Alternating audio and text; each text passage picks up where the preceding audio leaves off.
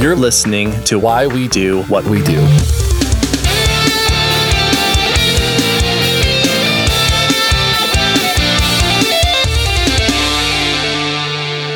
Welcome to Why We Do What We Do. I'm going to be your sensitive host, Abraham. And I'm going to be your stoic host, Shane. Nice. We actually don't rehearse these before we start. We just sort of make them up on the fly, and so I'm always I'm not I'm not sure what Shane is going to say, but I'm I'm always happy. So it always turns out well. It, it always works out. It's a very smooth transition most of the time, especially after Justin's fantastic editing. Yeah. So if you are just joining us for the very first time, welcome.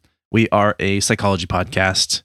We talk all things psychology related. Lately, we've been doing sort of a within-house sort of mini-series thing on applied behavior analysis. If you've been following along with us through this journey, thanks. Glad mm-hmm. to have you here. We are nearing the end of this little thing that we're about to do, and I apologize in advance due to travel schedules and whatnot. We have to record two episodes back to back, which means we will not be able to address listener feedback before we record our final episode in the discussion on the series. And I guess I realized I kind of I kind of skipped over the part that what the series is. If if you haven't been following along, that we have been talking about, there is a controversy, there's a discussion maybe that exists that is highly critical of behavior analysis from various angles. So there are people who have a very anti-A B A stance, there are people who have a reform A B A stance, and people who have a very, very pro-A B A stance, and there's a lot that's going on here, and what we've been tackling is is those people who have the the critique of A B A and what the nature of that discussion is. So this episode is not going to be any different. We are trying to, as we go through these, take measured and respectful approaches to these arguments, and I believe we've used the term charitable as much as possible yeah. to describe our approach to these. Both of us, just to kind of get it out there, we are both behavioral practitioners. We are folks who work in that space. So there is that inherent bias built into that as two people who really, truly love the, the work that we do. And so what we've tried to do is try to set that aside as much as possible, try to set aside our own learning histories as much as possible, and really kind of analyze these arguments from as many possible sides as we could. We're not perfect. We haven't hit the mark every single time, but it always comes from a place, an intention of trying to accurately and fairly critique these arguments from every side with the knowledge that we have. I like that you we brought back charitable, is that we wanted to be very clear that we were portraying those discussions as accurately as possible. So we're not trying to set up any sort of straw man arguments that we can then just tear down and look cool, you know? Mm-hmm. We wanted to really understand these arguments and these discussions and try and interpret them the best we can. And so we distilled what we were finding in places where these ideas were being communicated and sort of turned them into seven main points. And so our first episode, we talked about just sort of where this comes from and who's making these arguments. And then we went on to talk about the experience that some people have, that the kinds of skills and behaviors that people who go through an A B A therapy type treatment come out with might look ingenuine to the point, and maybe even rote to the point of of looking almost robotic, which actually that was that was the third episode. The second episode, what we talked about was the use of positive reinforcement and the history of punishment and behavior analysis. What was our fourth one? Our fourth argument was all about the idea of overcompliance and the lack of generalization around that. The idea that behavior analytic work could possibly teach somebody to overly comply with authority figures or with just every single demand. The next argument after that was discussing the idea of prompt dependency and how folks become highly reliant on environmental cues that are artificial, and those behaviors that are reliant on them only occur in those particular circumstances. So that's what we covered in those last two arguments. We're going to tackle some interesting ones in the next couple episodes, I think. Yeah. The first one here will be a shorter discussion, I think, although we've already spent several minutes just recapping our, our history here. But today we're talking about this idea that, and again, distilled down just into a few words, that therapists ignore the child's feelings. Okay. Mm-hmm. And so I guess just to, to jump right in with the description of what this critique entails, the argument here would say that many children or people with an autism diagnosis or other disabilities, just neurodiverse individuals, engage in these stereotypic self-soothing behaviors that are self-stimulatory in nature and often look, or they might appear to some people to be weird, or at least they might be, be described as weird or otherwise inappropriate. Or these individuals might express such emotions as crying or frustration, but that what happens in these settings is that therapists simply block those stimming, maybe self-calming behaviors and force compliance even when the child is is crying and clearly upset. I've heard this critique from the day that I entered the field. Okay. This is not a new thing for me. And also, too, I think one thing that comes up a lot, the discussion is that very rarely behavior analysts talk about emotional well-being, basically never. And a lot of times I've heard the argument that behavior analysts don't even account for emotions within their, their clinical practice or anything like that. So those are different arguments that I've heard kind of like wrapped up in this that we're going to try to unpack a little bit. Yeah, so I think that more or less summarizes to the best of our ability to rewrite these in sort of succinct bullet points what the arguments are being made. One is that some of the emotional behaviors that you see in children that include this self-stereotypic behavior that might be self-soothing for a child is something that we either block or prevent or try and change or ignore, sort of railroad over that. And then the other, as you said, is the fact that we don't discuss emotions, at least not to the satisfaction of many people, and also that we don't, I guess, account for emotions in our understanding of behavior. Yeah, I think that's fair. I think that makes sense. Okay. So if we've characterized that correctly, let's get into our discussion about what we would respond to with respect to this critique.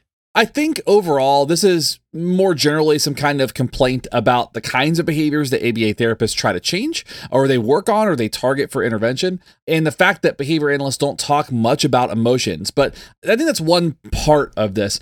The next argument is really about stereotypy specifically, so we're going to talk about that in a moment. But specifically, this seems like a general complaint about what we're talking about and some of the languaging around kind of the goals of intervention within our practice. Yeah, and, and I'll start by saying that because we don't frequently talk about emotions in our promotional material and in our scientific presentations, it actually does. It, that doesn't mean we don't consider them. It's just not a significant variable that gets a lot of our attention. And maybe that's what the criticism is, is that it just doesn't get enough of our attention.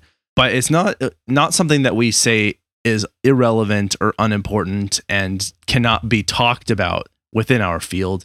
It's just something that doesn't It's not in the foreground. However, it is a topic that receives maybe less attention than a caregiver might want or might expect. And so I think we do consider emotions.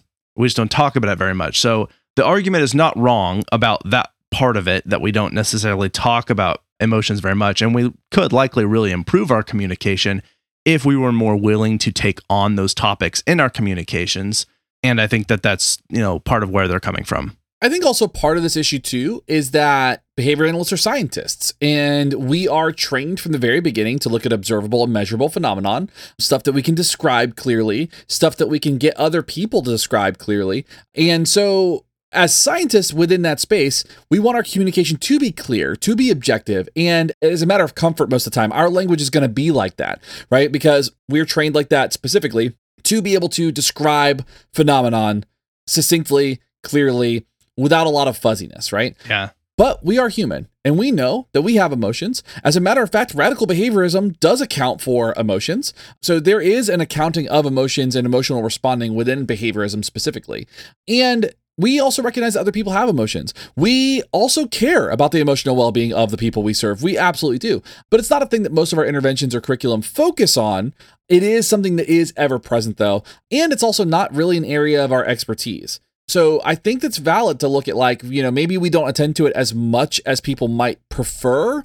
I think also, too, maybe within that, like, it's not something that when you look at like a psychological practice, like there is like a high attendance to that type of thing where a lot of people liken us to a psychological practice. Right. And it's not quite the same. And that's that can be pretty jarring for folks, too. And oftentimes we will work on sort of these specific sets of skills, these specific patterns of behavior, and these specific things that we're trying to teach for, for these individuals to learn. And then we'll refer out to a therapist who has more expertise on emotions and that sort of thing. Sort of like, I love my dentist and I think the world of him, but I'm not going to expect him to know how to help me when I have kidney stones. you know, it's not really in his wheelhouse to, and maybe he knows things about kidney stones. I, I really don't know. I've never asked, you know, but with what we do is that, like, we understand that emotions are part of behavior. They're part of the psychological experience. And it's not some, someplace that most of us get explicit training. Some of us do. And, you know, then great. That's something that they'll be more prepared and willing to take on. But a lot of times we'll just refer out to another source because that's a place where we don't want to necessarily try and just dig in on something that is not related to the thing for which we were trained. I think that point that you make here, I would want to make a clear distinction on this.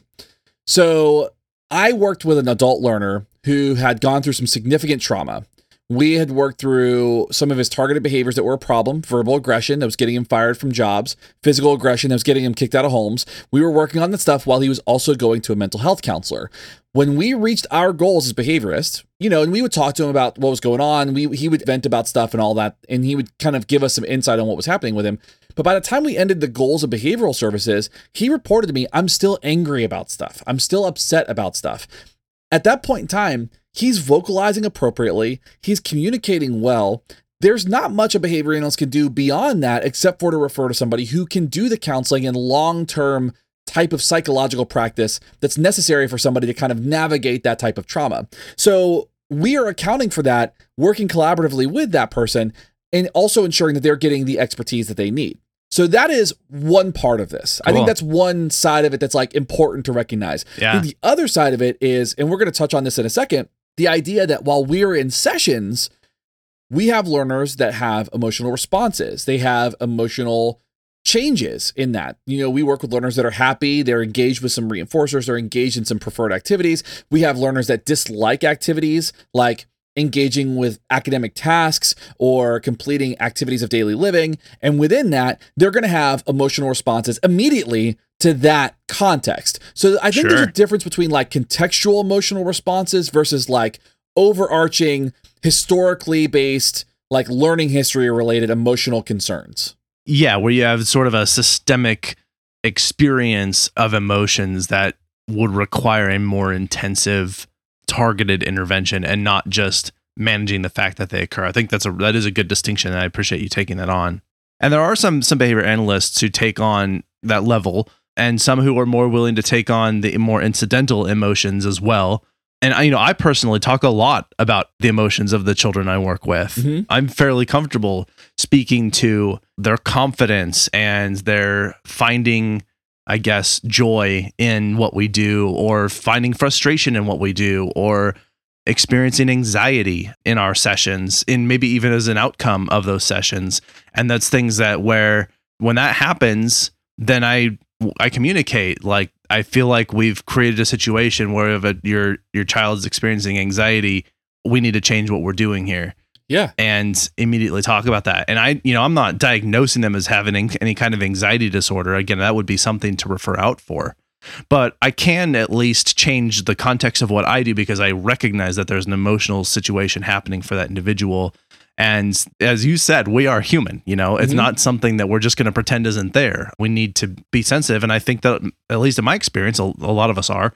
And if, if you're not, then just be, have some other support to be there and available. I would look at it like this. If I have a learner that whenever a specific context is presented and they immediately have, like, an angry outburst, or they immediately start crying, or they're immediately emotional, it's like kind of like a display of some kind of, like, if they can't communicate well enough, that it's a display of, like, that something is not preferred or it's not a great situation, then I want to analyze what about that context is so aversive or problematic. Like, sure. why is this context causing this problem? Because I don't want to do that to that person. Yeah. Like, I don't want the learners I work with crying. Like, that sucks. Just like I don't want my own kids crying, just like I wouldn't want to make anybody cry. I don't want to do that to anybody, especially the people that are supposed to be in my care. Right. And I think this is a clear designation too. Like, I'm not targeting the crying as part of an intervention. Sure. What I'm looking at is what about the context is making this person cry, and what can I do to prevent that from that person from having that experience, or what can I do to make this experience better so that crying isn't necessary, right? Yeah. And parents do this all the time. Like, think about this for a second. Parents do this all the time. You have kids that are afraid to go into a dentist. They're afraid to go to a doctor. They're afraid to go on a roller coaster. So what do parents do?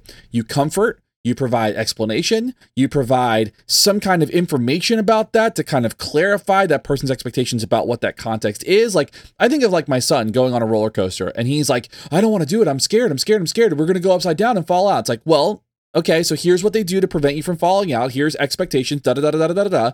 Clarify the instructions, clarify that context. And now we see kind of where we go from there. Like, is that situation yeah. still aversive? So I think that there's some some some of that in there that maybe some practitioners don't do as well, I would say. Sure. And some that can do that do this really well. And there's probably more people that do kind of an in-between that really take a look at what that context is. Yeah, and I, you know, when I was very, very early in my training, so I, I try to be extremely attentive when I see kids getting burnt out or getting frustrated or, or showing those other signs of other emotions. Because as I said, when I was very, very early in my training, I had a kid who was trying to communicate that to me, didn't have very much language. And I forced him to work through his tantrum. And I felt so terrible afterward that I cried, because I was like, this was not, this is not how you treat a, another person, and definitely not how you treat a kid with special needs who can't, can't advocate for himself. And so, yeah, like, I think we want to be sensitive to those things. And And I needed to be, in that moment, better about paying attention to what the, the person was trying to tell me. And that's, that is, there's a level, I think, of training that comes with this of like, yeah, we have things that we are expected to do and we have duties we're expected to perform. We are trying to make a difference by following this particular intervention for which you have someone who oversees that individual's progress, making decisions about that intervention. And like, when things aren't going well, like, don't just work through it. Like, you know, stop and figure right. out what needs to change. Just as you said, is look at what is the context that's being created here that we need to find a better ap- approach. And so, yeah, I mean, I think it is, it, it is built in, at least in part, to the kind of practice that we can and should be doing.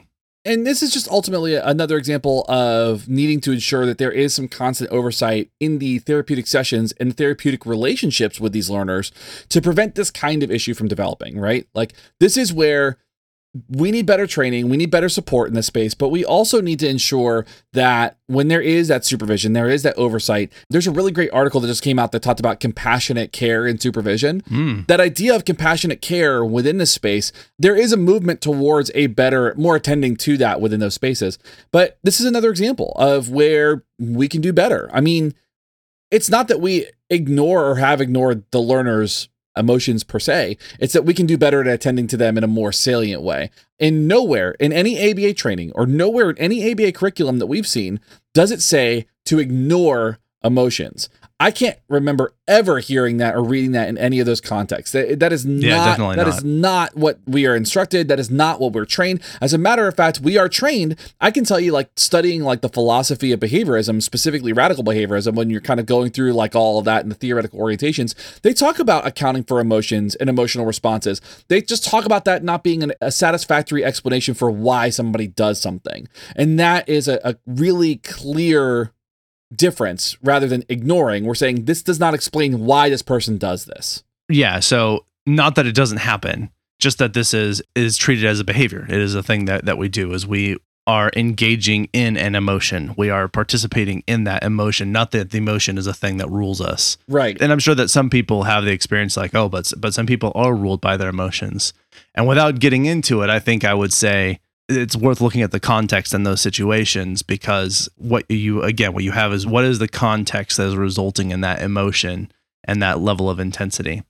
I will say, though, and I think there's probably some people who are listening to this right now who are having this thought, or maybe even yelling it out loud, I don't know, that sometimes individuals learn to portray certain emotions to manipulate the situation. Mm-hmm. And they learn how to adjust circumstances to sort of manipulate people to get what they want. We've all done it, really. So we also just need to be careful not to teach these individuals that inappropriate outbursts and tantrums will get them what they want. So we just need to be paying attention to that sort of thing. So when kids learn that they can express extreme emotions to get what they want, and I've seen this escalate to extremely dangerous situations, mm-hmm. that we, if we reinforce that behavior, then we're going to get more of that. You know, an example is like, there was, there was a learner that I worked with who was constantly sort of escalating. And initially the parents would hold out and then it would get to a level they couldn't hold out anymore, and the kid would just increase the intensity to the point where he was jumping out of a car on a, on a freeway. And so it's always about teaching in context, right? Right. And so just to clarify that a little more is like, if a kid is like, we want to be paying attention to the circumstances in which it occurred.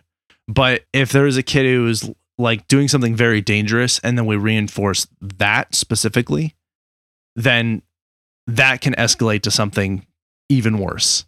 And so we want to just be mindful that providing comfort and support does not mean reinforcing dangerous behavior. I think that's a fair breakdown of that, because I, I mean, I've seen it too. Like, I worked with a, a family who the sister would get emotional and upset when she was told that she couldn't have something, right? Which was not a, a proportional response to that. She was told she literally couldn't have any money to go to a movie because they, the family didn't have any money. Yeah. And the sister is throwing glasses and slamming doors and doing all stuff. Not a proportional response. I'm sorry that I can't attend to your, very clearly you're angry. Right. Yeah. But also, I'm there's no comforting in that when you're just not hearing what I'm saying. But then the sister would also turn around a few minutes later and say, if you don't give me money, I'm going to set this learner off, who this learner was very dangerous, like incredibly yeah. dangerous, like knocked mom's teeth out dangerous. So this learner was like, oh, my outburst didn't work, but now I can manipulate the situation to get what I want anyway. And it, it became an issue of that wasn't an emotional outburst. It was simply another way for them to get what they were requesting. So I agree with that sentiment. Awesome. That's it. I mean, not an awesome, not an awesome story, I guess, but but to illustrate, but to illustrate that it's nuanced, yeah. like it, uh, it does require context and training and, and all that stuff. Right. And ultimately behavior analysts are not emotional support therapists. Right. Like, we can be better at attending to people's emotions. We can be better at attending to the circumstances which elicit certain emotions. Yes, I think that we both have landed on that, right? Like, yeah. we can be better at, at attending to those things and attending to the context that elicit those emotions. But we are not treating anger. We're not treating depression. We are not treating sadness or joy or any. We don't treat those things because it's simply not within our purview. Agreed. Yeah. So I was realizing, so I said awesome because I, I liked, I liked the, the point you were making, but yeah, I appreciate that. I get what you're saying. Like I was, yeah. Okay. I got you. Make sure our listeners do yeah. too.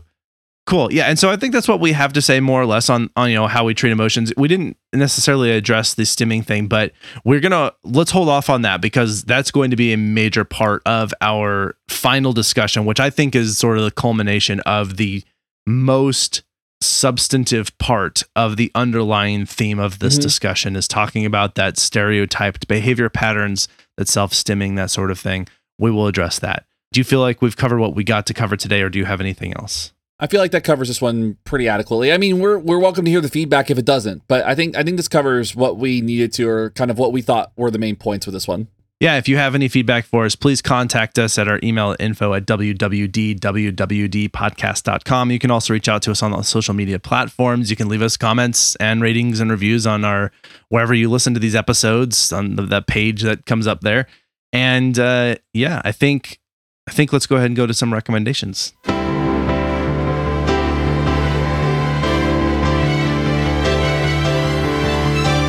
Recommendations. Okay, I'm going to make a, this is sort of an odd recommendation, but this is something that uh, someone close to me sort of started.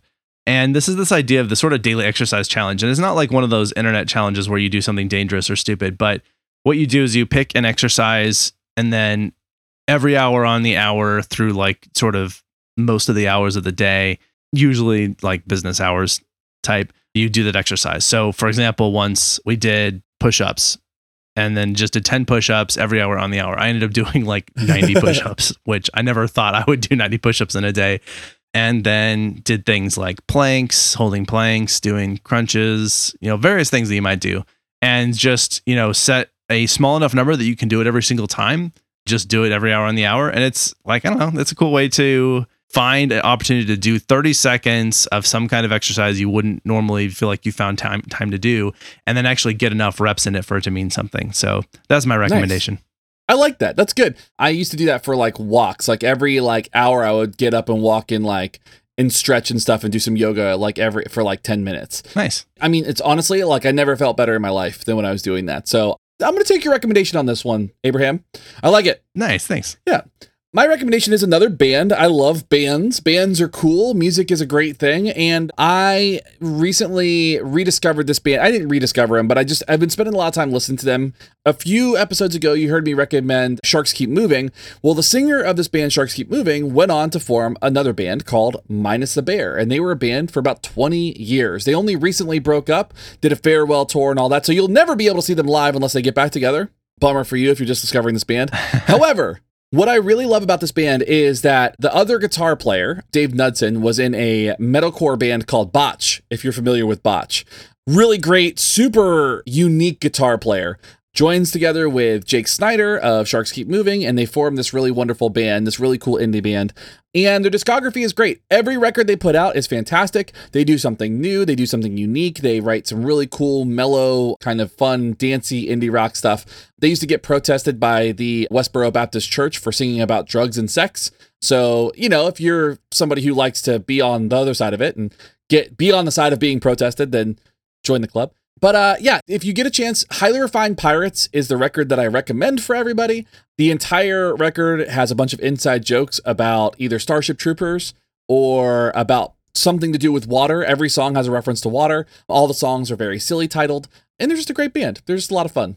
And I think, you know, we've recommended various sort of punk and metal and that sort of thing. Minus the Bear, even though they have a metal guitarist, is not that. Definitely not. They are very easy to listen to. Yes. A lot of electronic actually in there. When I listened to them, I don't, I'm not familiar with the uh, Highly Refined Pirates. Uh, highly refined pirates. But yeah, no, it's all the same. Like if okay. you've listened to them, very electronic, okay. very like atmospheric, really pretty guitars. Like, I mean, it's very, very indie rock. Like if you like Death Cab for Cutie, you'll like this stuff.